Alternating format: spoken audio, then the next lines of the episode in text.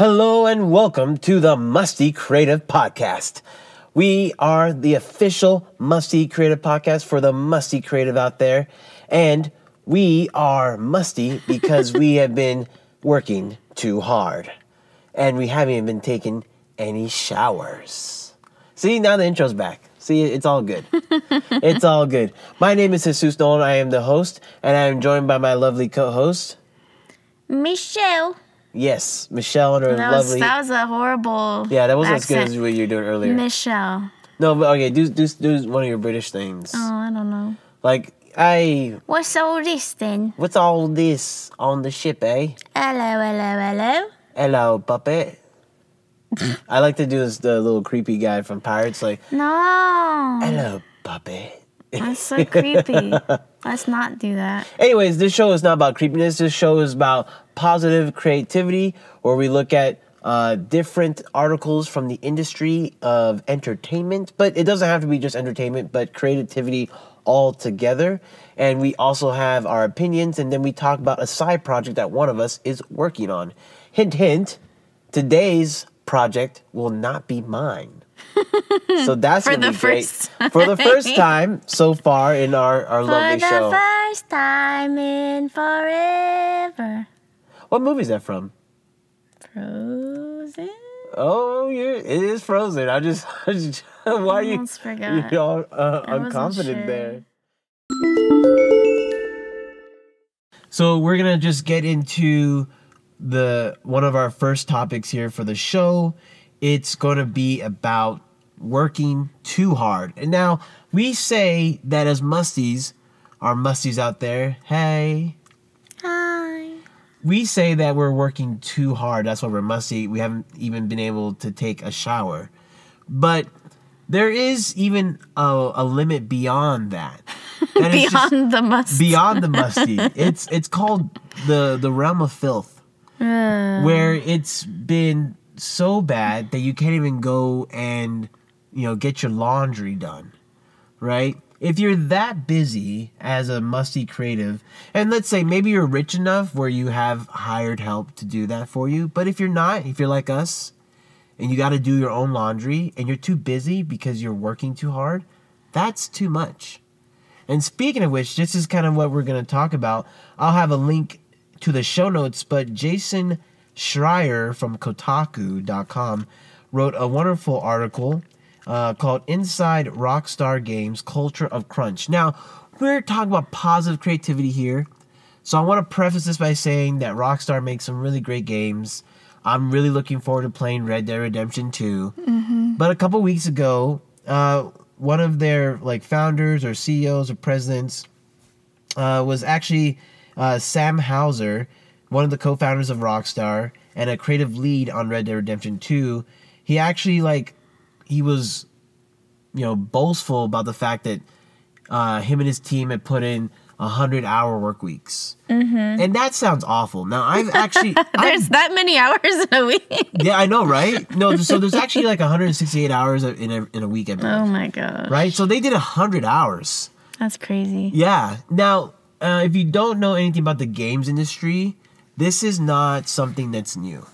Yeah. This is actually like I have, you know, people in, in the industry, you know, I'm, I'm kind of cool, kind of connected. You have people, I have some people. or you know people. I know some people, and and they've confided and told me that they've done 80 hour work weeks. And I thought, whoa, That's pretty bad. That's too. pretty bad, but it's a video games industry, right? So you're supposed to make lots of mm-hmm. money on that end. Nah, not really. Most of the time they get underpaid. So, anyways, Jason Schreier goes in like great, great detail. It's a really long article, so I will, I will put this in the show notes. But, but essentially, he's just detailing um, the opportunities that Kotaku himself uh, and other outlets have gotten uh, information from you know current and former uh, developers from Rockstar uh, to talk about the conditions in the workplace. Now, eh, Michelle, you're you're you're getting ready to go pro, right? You kind of already are pro. You're like semi-pro, but you're about ready to get pro. Well, what is this? How do you feel about this? Because film sets production is not any. I, I think it's it's pretty bad, or maybe even worse than than the video games industry, right? Well, I think it's about the same, probably hour wise, but it's it's really bad. Like especially when there's a lot of money riding on whatever project you're working on. True. True. And then they have these specific deadlines that they're contracted to finish whatever it is by. And so that often causes tons and tons of overtime.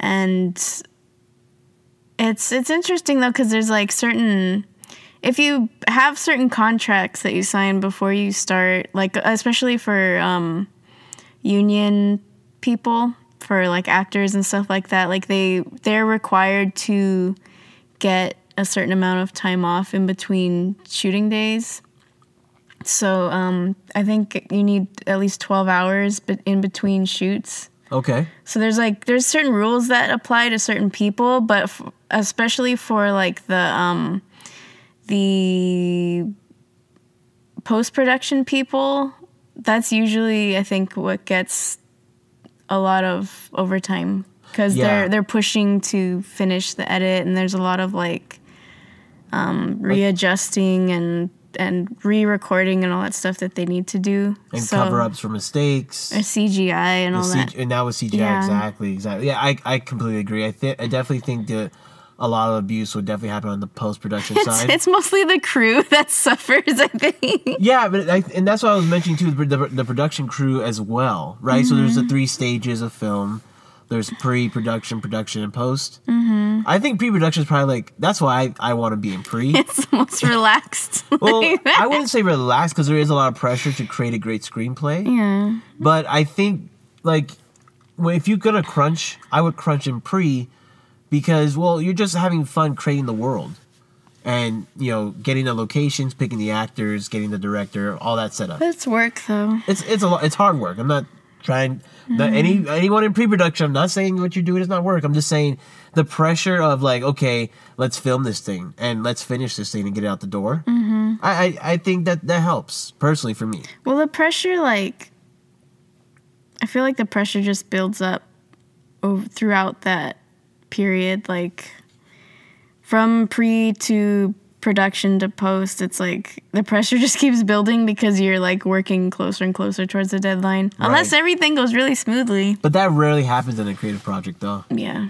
Okay, so from, from this article from Kotaku, it says here two Sundays ago, a glowing article in New York Magazine about the making of Red Dead Redemption 2 ignited controversy thanks to a quote left unexa- unexamined and unexplained, in which Dan Houser, one of the co founders of Red Dead Redemption, uh, or of Rockstar, and then Red Dead Redemption 2 as a creative lead, uh, described working 100 hour weeks to get the game out the door. The following Monday, Houser said in an emailed ma- uh, statement to Kotaku that he was only referring to the writing team and only for a period of three weeks. On Wednesday, and so I just want to stop there. So he said he was kind of like glowing about it, and then he's like, "No, just a writing team." I'm gonna say right now that that is malarkey. All right, as a programmer, as a as a software developer, that's complete malarkey. It's the writing team has, has to do 100 hour work weeks and nobody else. That doesn't make any sense. Mm-hmm. Like it's a video game. Like the art team suffers and and the the programming team suffers. It, it's they they have to get stuff right and they have to make sure the code is correct. Like for the writing team, like you write a story and to write a good story, yes, but like like after you're that you're you're done. Like you're you're maybe like okay, we gotta fix some things here. No, I'm sorry. As a programmer, they're getting the brunt of this crazy crunch time. I don't I don't want to hear it's just the writing team. I just think that's just malarkey. I'm mm-hmm. not saying that the writing team isn't doing crunch, but I'm definitely gonna call malarkey on it's just the writing team. Well, I mean, one thing that they mentioned in the article was that the art director, I don't know if that was that's correct, but the whoever was in charge of like the finished look of the movie portions of the game, yeah. they were like, "Oh, well, I want to add black bars to the top and bottom. Yeah. Did you read that part? Yeah, it's at the very beginning. Yeah, it's like, well, uh, but you can't just like add a change like that to every movie sequence and then expect everything to just run smoothly. Like, Yeah. there's, they had to redo everything just to make it work for that one thing. And guess who has to do that? Post production Programmers. program. I'm just saying, cutscenes, right? So Yeah. because that's not like something where they actually go into the Red Dead Redemption world and like, oh, let's let's set up a camera here and get the shot and put black bars on it. Mm-hmm. No, like that's an in-engine shot. So you have to like, you know, tell your engine crew slash programmer slash gameplay designers slash whatever, uh, or gameplay programmers. Hey, we want black bars and everything. Yeah, so uh, it's just crazy.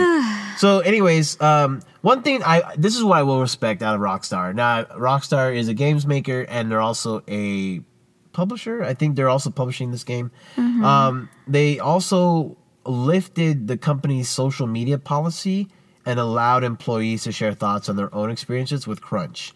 And then even later on, they actually say, "Hey, we have data about the hours that were recorded." Again, being in a software development workspace, I've been working for in the industry for almost seven years now. Um, not in video games per se, but in, in different shops. Like your hours get recorded, especially if you're on salary, as eight hours a day. But that's not actually how many hours you're there and how many hours you're actually working. Plus, I know from personal experience that, especially with things like Slack and and uh, email on your mobile device and Skype, you're gonna get hit up for calls at 11 p.m. I've done calls at 1 a.m. in the morning.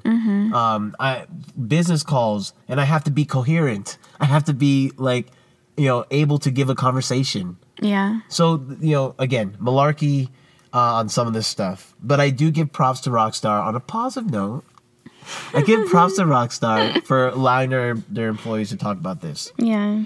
So here's the thing: is it because I saw a lot of this, a lot of the controversy on Twitter, where there are a lot of people saying that you know things like this is wrong, and I believe it is wrong, but I heard some things on the two extremes. One extreme was nobody should work more than forty hours a week, and then I heard some people say like, you know, people don't understand like it's hard work, and if you don't know what hard work is, mm-hmm. then you you're not gonna be able to make anything valuable.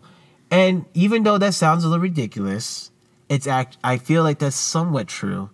You got to put some time in. Yeah, but I think um, one thing that um, the article was talking about was the varying types of people that work for Rockstar and how mental health played a role in it for some people. so it depends yes. on the person. It's not just like everybody can handle the same workload because some people get stressed easier than others, Yeah. or some people just need more sleep than others to like function properly. So it's not just um, a matter of like what's the best work method for the business, but it's like what how does each person individually react to the workload that they're given? And how does the company respond to that? Because you it's tough but like at the same time I feel like there should be some sort of compromise for the way that people can handle the workload because if you're totally burning out all of your employees it's they're not going to be good for anything but i think if you take into consideration like okay they've been getting like very easily stressed. Like if they are like really good employees but they just need like maybe a little extra time off instead of pushing them so hard then maybe you would get a better finished product if you allowed that. Okay. but then you'd have to take into account the deadline and everything but maybe just start sooner instead of like yeah. It, it's just it's hard because I've I've worked on a number of creative projects, side projects, and professional, and even if you allot time, like there's always going to be something that comes up. I I do think, but what do you mean like um for instance like you know working on LitPen i it's like oh we have everything working and then like back in June we get this like Google bug where it's like oh we're not gonna access your data even though the code hasn't changed of accessing your data it's like something always happens but like again let's get some perspective here um here here's an interesting tweet uh from at Iva Girl Eight. She says, uh, in replying to or tweeting back at the article posted on Twitter, I've experienced this firsthand. Worked insanely hard for months at a AAA studio, but left for other opportunities. Was not included in credits. I'm trying to find out why, and no one has given me answers. It hurts, right? And that's the other thing that really like got to me is that before this announcement with uh, with Rockstar and the crunch that was going on there, there was actually another um, big hit in the news for the games industry, and that was actually the closure of Telltale Telltale Games. Um, a couple weeks, or actually, it looks like it was like a back in September, so nearly a month ago. Uh, Telltale Games announced that they were shutting down and they fired all their employees and they had no severance pay to give them, meaning like there was no pay to say, okay, here's some some money so you can transition into your next job while you wait for your next job, you know, to get your next job. Yeah. So they literally walked in on a Monday morning and they got fired. Except for like they kept like a small group of people Yeah. um, so they could finish like the, the last game that they're working on. And for sure, like that game, that game studio, like a lot, a lot of like a lot of video game studios, they were doing crunch. And so there's this very interesting tweet um, from a from a from a person here at Binky something. His reply, he says, "I got laid off at Telltale. None of my sleepless nights, so I'm pretty sure he's doing crunch, or long hours on weekends, crunch, trying to ship a game on time got me severance today. Don't work overtime unless you're paid for it, y'all. Protect your health. Companies don't care about you." Mm-hmm. And that's like my final statement. Like I know we're talking about positive creativity here, but you can't we? be well. You can't be a positive creative person if you're if you're stuck in this grind. Like after mm-hmm. so long of working and not getting enough sleep, it it really if for me it affects my my mood. It affects my brain activity. It affects my functions at work and physically too. and physically and at some point i'm not even creative i'm not even useful mm-hmm. right and this last line about companies don't care about you man i took that to heart mm-hmm. i really really did take that to heart and i think it's with this you know this whole theme with rockstar and red dead redemption 2 it's another classic case that the founder can go and say and gloat like oh we're working 100 hour work weeks man we're awesome and like, do you understand that people are losing out on their relationships? They're losing out time with their kids. Mm-hmm. They're having mental health issues. That's not good for positive creativity. you can't get that time back. You can never get that time back. Unfortunately, the last thing too for the games industry is that it's tough because in the games industry, you can it, it's hard to fight for your job because there is like some hungry you know person who wants to be in the video game industry ready to take your position mm-hmm. and ready to do whatever it takes to keep that position. So it's like you're expendable. And Yeah. so video game companies use that as leverage. Like hey if you don't want to be in the video game industry there's another person waiting right outside the door. And that's really that's really a shame. So mm-hmm. musties yes work hard and if you can't take a shower don't you know rin- still be musty but don't become filthy that's the ultimate message here Filthy musty. don't be a filthy McMust, a filthy McMusty. All right, cool. So, um, speaking of a, of a creative doing work, Michelle is going to share with us a side project she's been working on, or she has worked on, yes. and well, progress with that. It's sort of. I mean, it's like an ongoing thing work wise, but um I created a short film 2 years ago. Yeah. two years yeah, wow. Okay, 2 years ago called She Isn't Here and it's a short film about mental health. Um and it's been getting some recognition from film festivals, which is really nice. So Yeah. it won um, a Best Actress award Yep. at the Eclipse Film Festival, and it won. Which is an international film festival. yes, and then it won um, Best Dramatic Short at the Sunscreen Film Festival, Yep. and it's been getting official selections and semi-finalist places in different in other festivals and oh, oh, oh, okay. Okay.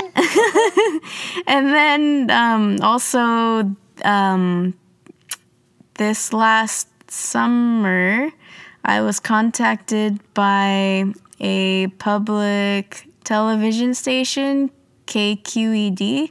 So not not to be confused with PBS. But they are KCED. they're sort of like a branch of PBS in a way. But they're um they contacted me asking if I could allow them to add She Isn't Here to season six of their show Film School Shorts. Yay! Yay! That's awesome. So I was really excited and jumping around the room, squealing and making noise, and it was just really exciting because I, um, it just felt like confirmation that I am doing what I'm supposed to be doing, and that I'm, I'm headed in the right direction, and that I'm putting work into the things that I do. Like even though I felt like I mean, there's always things that you can do better when you make films and stuff. And after you make the film, you realize all the mistakes you made. but I think that um, there's a lot of growth that I experienced making this film. And I'm proud of the finished product. And I'm really excited that people are recognizing it and thinking that it's a good film as well. Yeah, and Michelle is like at the moment where, you know, I want to get to with some of my creative projects, all my creative projects, and I'm I'm sure you musties out there want to get to with yours, is that she finished her project, and she's now like able to share it with people and Marketed. and market it, but be able to invoke those those special feelings that creativity gives to all of us, right? When it's when it's done with high quality, and good work, and I I helped on this uh, this film. I was a grip, which is the most exciting job, but, but I helped out uh, and to see Michelle work in pre-production to get everything organized. As we talked about a couple episodes before, she had things very well organized in a binder, and she um, had all her contacts ready to go. She got her locations early, and she planned out with uh, different you know organizational sheets about how many shots she was going to have at what times was she wasn't get was she going to get those shots, um, and so she knew everything she needed to do. So when she got to production, and we got to the first day of filming, it was literally like we are prepared for this war, we're prepared for this battle, we know exactly our plan, we're going to execute it, and we're going to move on. And we got a great crew. Uh, on cinematography, it was Bryce Vales. Bryce Vales, and we had a number of uh, camera operators. Uh, so they did a great job. Eric, um, Eric Hardy. Eric Hardy did a great job. Caesar Saldana. Yep, yep. Jesus Nolan. Not on camera. I know. Right? Anyways, and then um, and then we had a great script written by Michelle, so she wrote the script as well, uh, produced it, and edited it. Um, Jonathan Bonham gave us the score for it, and also did some editing as well, some color correction, and uh, it was it was a lot of fun. And we had a our actress that won Best Actress. Liz Sandifer. Yeah, so if you're looking for an actress, uh, she's in Hollywood.